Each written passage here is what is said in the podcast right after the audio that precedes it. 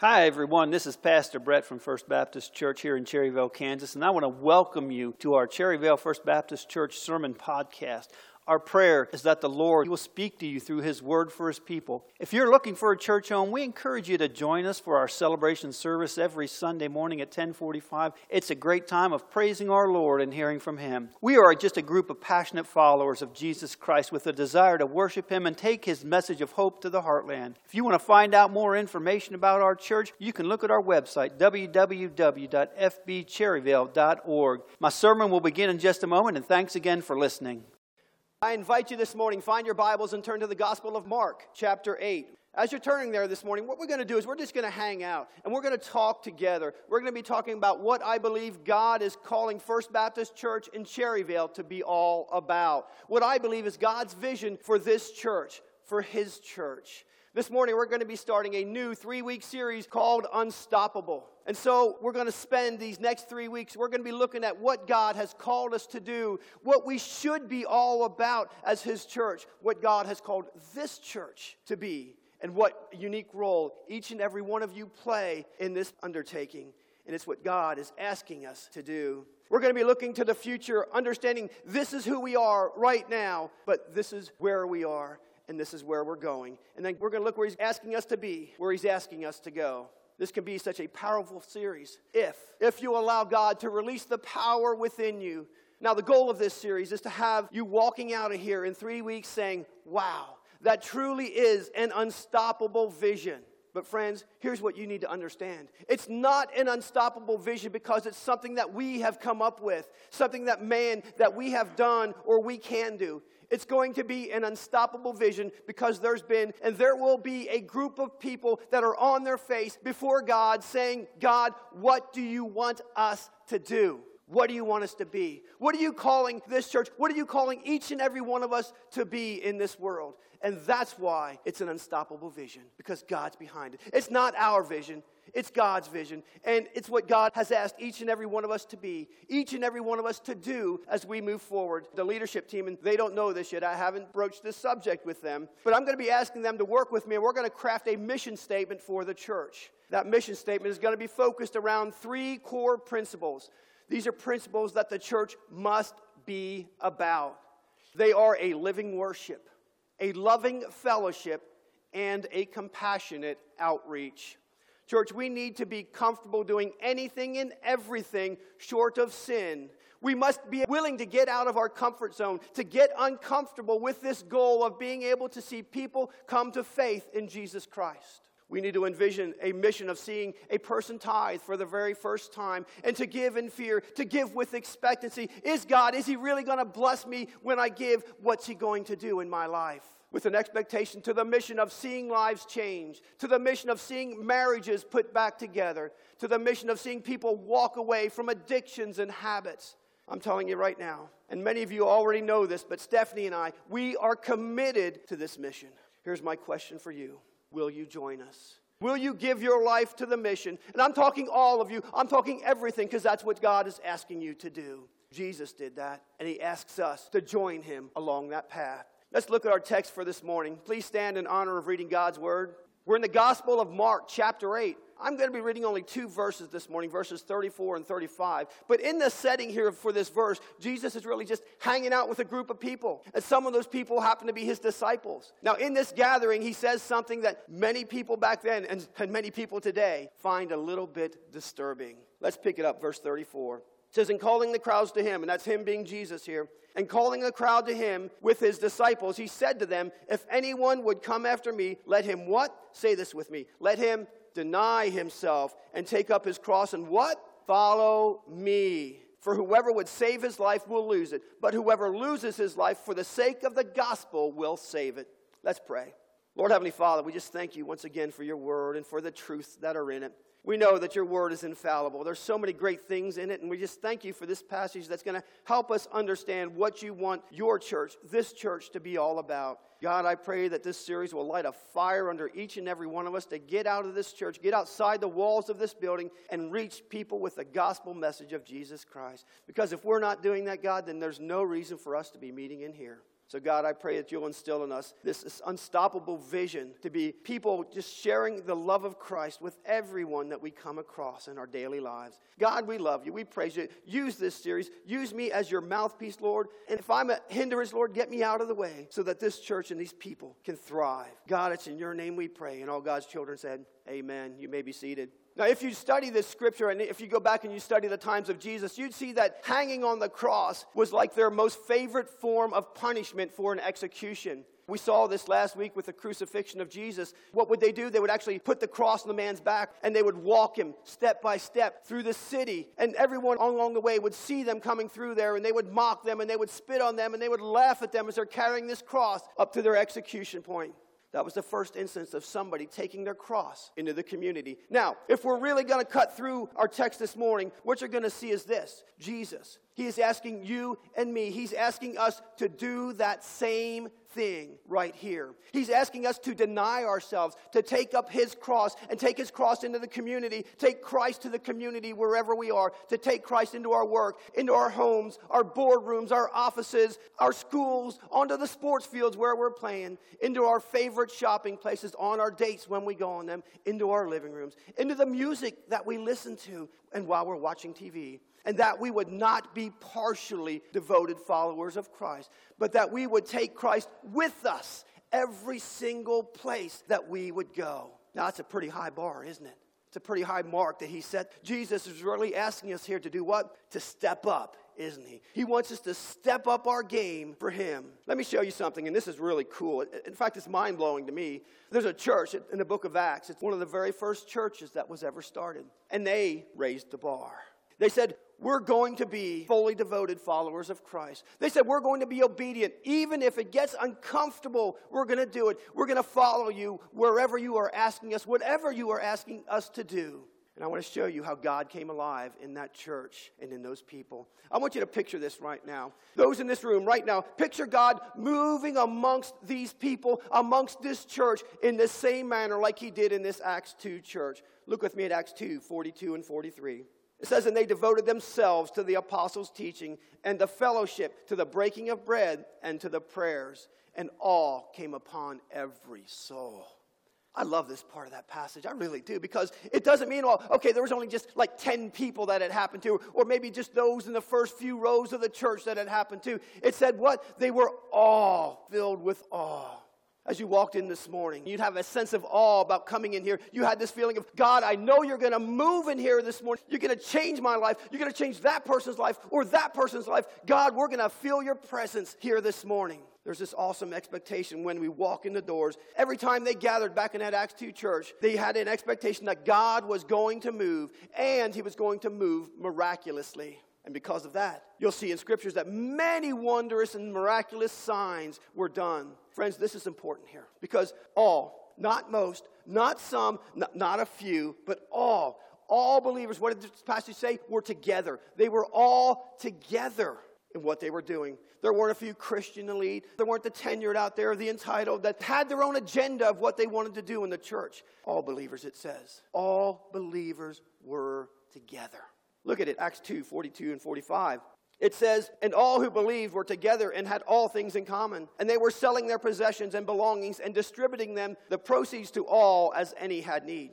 Church, the last part of that verse right there, it's important to true community, isn't it? It says that they gave to anyone. They were distributing what they had to any as they had need. That's the point of our blessing box. So if you need something from that blessing box, I encourage you go take something from that to help meet your needs. And if you have extra, drop it into that blessing box so you can be a blessing to the rest of the church. But that's the purpose of that. Look, I know there's some here that you don't care much for some of the others in this church, and some, I mean, let's be honest, there's some of you here that don't care a whole lot for me and my family. Some just wish we would leave. But that's not at all what the Bible's teaching, right? About a loving church, about a loving people. Perhaps you slept through that series that we went through a while back. Now, listen, I know why God has brought me and my family here. I know, without a doubt. I know what God expects from His church and from His people. And I'm confident right now that I am walking smack dab right in the middle of God's will for me and my family. The question is are you? Are you doing the same thing?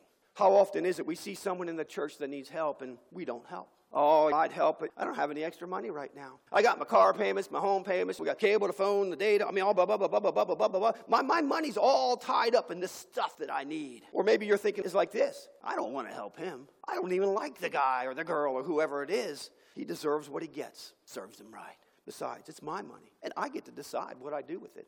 All I can say to that is, really? Really? Is it your money? Is it? Because if you are a true Christian, then you know that your money, it's all God's. Every single penny belongs to Him. He only asks us to give back to His work through this church, a scant 10% of what He allows us to get. That's what He wants. He lets you use the other 90% in your household to support the work through your home, but it's all His. He's the true giver of the blessings. He's the true giver of the riches that we get in our lives. When we look at this Acts 2 church, what we see here is if they had property or something like that, and they saw somebody in the church, somebody that had a need or having a financial challenge, they would go to what was like their eBay or their Craigslist or whatever they had back then, and they would sell something. They'd sell it off, and then they'd take that money and they'd give it to that person that had the need. Why? Very simple because they loved them and because they cared about them every day. Every day they continued to meet together in the temple courts. You see, one experience a week of meeting together, or once every two or three weeks, or maybe two or three times a year for the creasters that we have, that just wasn't enough for them to be meeting together. They needed to go, they needed to gather together, they needed it every single day. They broke bread in their homes, they ate together, and they did it, what did it say? With a glad and sincere heart.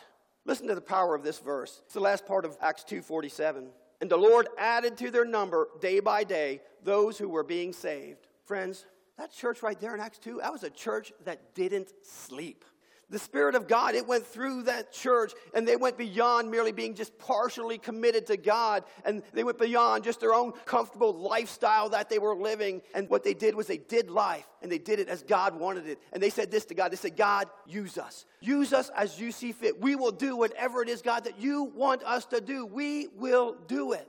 And what do we see in Acts 2 is it's this. God used that church, right? He used that church to absolutely change and transform their community. The question we must ask is this why not this church? Is there any reason God can't use this church? God can't use this group of ragamuffins here to transform and to change lives and to change a community. Understand what God can do is absolutely mind blowing.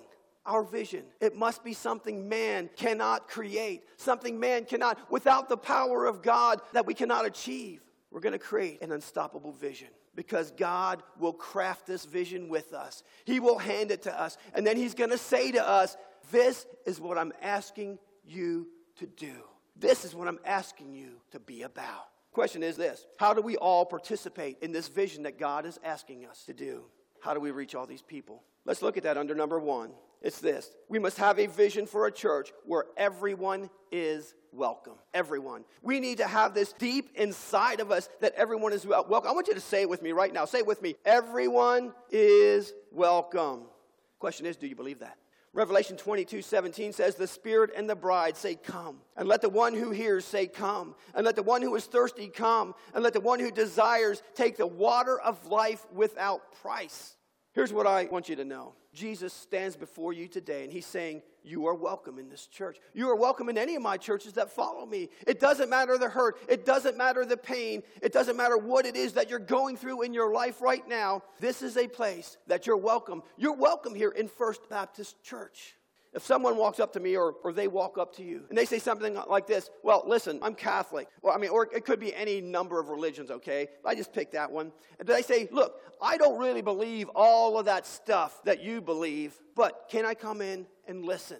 Your response better be absolutely. Come on, you're welcome here. Come and join us run into somebody struggling with an addiction. Could be alcohol, crack cocaine, gambling, whatever it is. He comes to you, he has tears in his eyes, and he says, My life's a mess. Can I come here? You need to look at him. And let me tell you, you need to hug him and say, Yes, you're welcome here. We love you. Friends, church, regardless of who they are, regardless of what they've done in their life, our response must always be you're welcome here. You're welcome with your doubts. You're welcome with your questions. You're welcome with your fears, your poor decisions, your pain, your hurt, your addictions. You're welcome here. You're welcome with your ratty clothes. You're even welcome with your pressed suits. You're welcome with your agnosticism or your mullet if you're still one of those that likes to support a mullet. You're welcome even if you're a Sooners fan. They are welcome, right? Okay, good. I was hoping they were. Here's what you need to be asking right now What role can I play in this vision? It's simple. You need to be able to welcome people. You need to welcome people. Welcome them. Welcome people in the community, your friends, your family, people who don't know Christ, people who don't have a church home, people that are hurting. You need to welcome them. You need to bring them with you next weekend. I, this is something I encourage you to do. I encourage you to get your bulletin out, and I want you to write down three names of people right now that you need to bring to church with you next week. Why do I ask you to do this? And I'm going to tell you right now, it's not because I'm all about the numbers, because anybody who knows me know I don't care a single bit about the numbers. It's this because people are hurting and lives need to be changed. And the only way they're going to change is if we get them in front of Christ. We must be a church that welcomes everybody. We need to bring them in, and then we'll see God move. We'll see God work. We'll see God absolutely change and transform these people and this community. He just needs a church he can use to do it. That's all he needs. Friends, let's be that church. Let's be that. It's an unstoppable vision that only God can give us. So, first, we have a vision for a church where everyone is welcome. Second, we have a vision for a church where everyone is needed. It tells us in 1 Corinthians 12, 4 through 6. Now there are varieties of gifts, but the same Spirit. And there are varieties of service, but the same Lord. And there are varieties of activities, but it is the same God who empowers them all in everyone. What you need to understand is God has given us all, each and every one of us, He has given us gifts, He has given us talents that are to be used for Him in His kingdom to do what? To see lives changed. That's the purpose of those gifts. Friend, if you're sitting here right now, I want you to know that God, He has given you a gift. God has given you some kind of talent. And if you're not using it, there are things in this church that are not getting done because you're not using it. Because you're not stepping up to the plate. Because you're not giving your gifts and your talents to the Lord. Those things that God has given you. You're not using them in the context of the local church, in this church, Christ's church. You know, God has given us the local church. And why did He do that? He has given it to us to help us redeem and to save the lost world. We have a couple of ladies every single week. They use their gifts every single week. They selflessly give her their time and their talents to teach God's youngest little children every single week. They nurture them, they encourage them, they build a foundation of God's love in them and a basic understanding of the stories of scriptures. They do that from the early possible age. And for that, all I can say is thank you to Miss Tony, Miss Phyllis, and Miss Ashton, who helps out down there as well. God is using their gifts for His glory. We have a couple who now, over 15 years, has been running our bus ministry. 15 years. A ministry that reaches out to children of all ages in our community. Children who would never come to church if it weren't for this bus ministry, many of them. It allows us to minister to them, minister to their families. Thank you, Greg and Tana, for what you do selflessly each and every Sunday. We have some folks that work tirelessly when needs arise in the church. Like this funeral this past week, we have some people that just jumped into action, jumped into service, even at the last minute when there was very, very poor communication that was going on between the family and everybody else. On short notice, they came in and they made sure that the family was taken care of, their needs were met, and they did it in a great way. You're all being used in a mighty way. Thank you, Tana, Stephanie, Marcia, and Terry, for all that you did during the funeral this week. God is using you all in a mighty way. There's so many more people that do things in this church every single week that we are thankful for. Church, my only comment to you right now is if you're not using your gift, use your gift for God. Because if you're not, something in this church is not getting done. 1 Corinthians 1 22 through 23 says this. The eye cannot say to the hand, I have no need of you, nor again the head to the feet, I have no need of you. On the contrary, the parts of the body that seem to be weaker are indispensable. So, when God, when He looks, looks at First Baptist Church, what does He see? He sees a body, right? He sees a family. Some of you might be heads, some of you might be feet, some of you might be hands, some of you might be big toes, some of you might be, okay, backsides. We'll use that word. I mean, come on, we're all backsides every once in a while, aren't we? We are, okay? Let's be honest. But here's the thing and I rarely say this, but I want you to know this. We, this church, we need you, you, and you, and you, and you, and you, and you, and you, and you, and you. We need all of you. Right now to be busy in this church. Friends, this vision is too big. It's unreal what God is going to do. God has given each of us, every one of you, a gift. I want to ask you right now, before you leave here today, I want you to make a commitment to God and say, This, God, I'm going to serve. I'm going to use my gifts that you have given me. I'm going to do that and I'm going to serve. I'm going to make a difference. Make a difference in this church. Make a difference in Cherryvale. Make a difference for the kingdom. Why? It's because we, because First Baptist Church, we will be a church. We have a vision, a church where every person is what? Needed.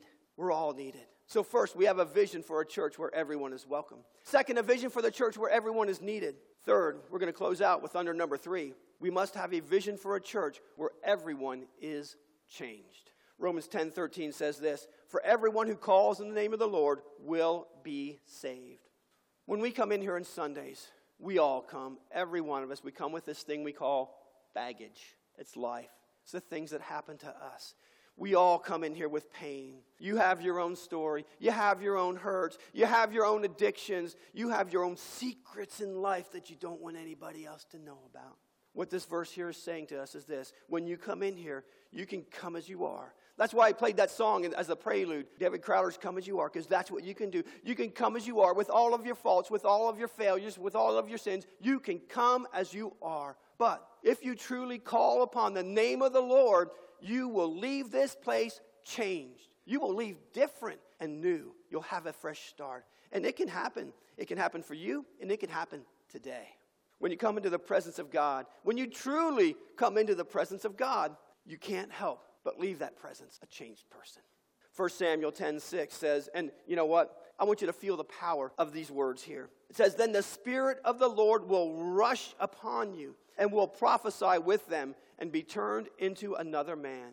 Changed into a different person, turned into another man. It means everyone here, everyone in this room. If you experience Jesus, you will be changed. It's not a few elite. It's not the 10 most faithful. It's not just for those 20 or 30 or those people that have been coming here 30 or 40 years. But that every single person, every one of us here, when we connect with God, when we pray, when we meet in our small groups, we make a commitment that God, I'm no longer going to be a partially devoted follower of Christ. I'll do whatever you ask. I'll do whatever you say that I need to do, God.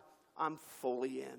And when we do that as a church, the Spirit of God, His power is going to come upon us this, as a church. And I'm telling you right now, lives are going to be changed. Our community will be transformed and they will be changed, and we will never be the same again if, if we will commit to doing that. He entrusts us with His unstoppable vision. Friends, we must be a church that welcomes people, that welcomes everyone in through our doors, no matter who they are, no matter what they've done. We must also be a place where everyone is needed. We need every single one of you to do what God has gifted you to do. If you say, man, I, you know, I'm, I'm, I'm pretty busy. I don't know that I've got the time.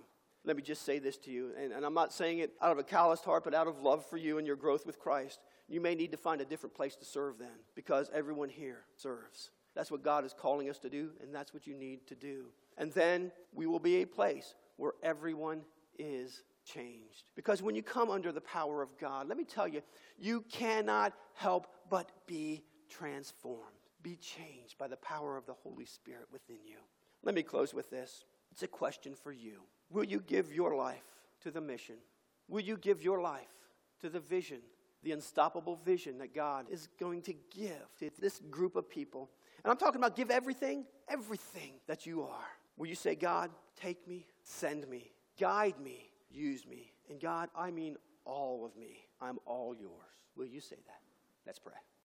I want to thank you for listening to the message today. I pray that this message somehow has touched you and created within you a passion for action for our Lord and Savior Jesus Christ. If you have any questions or you need to make any decisions or you just need to talk to someone, I encourage you to contact your local pastor. And if you don't have one, if you don't have a local church, you may contact me through the church office at 620 336 2777. We'd love to see you on Sunday mornings in church for our celebration service. It's a great time of fellowship and worship of our Lord and Savior. Come join us. We know you'll be blessed. And thanks again for listening to the Cherryvale First Baptist Church Sermon Podcast, and have a blessed day.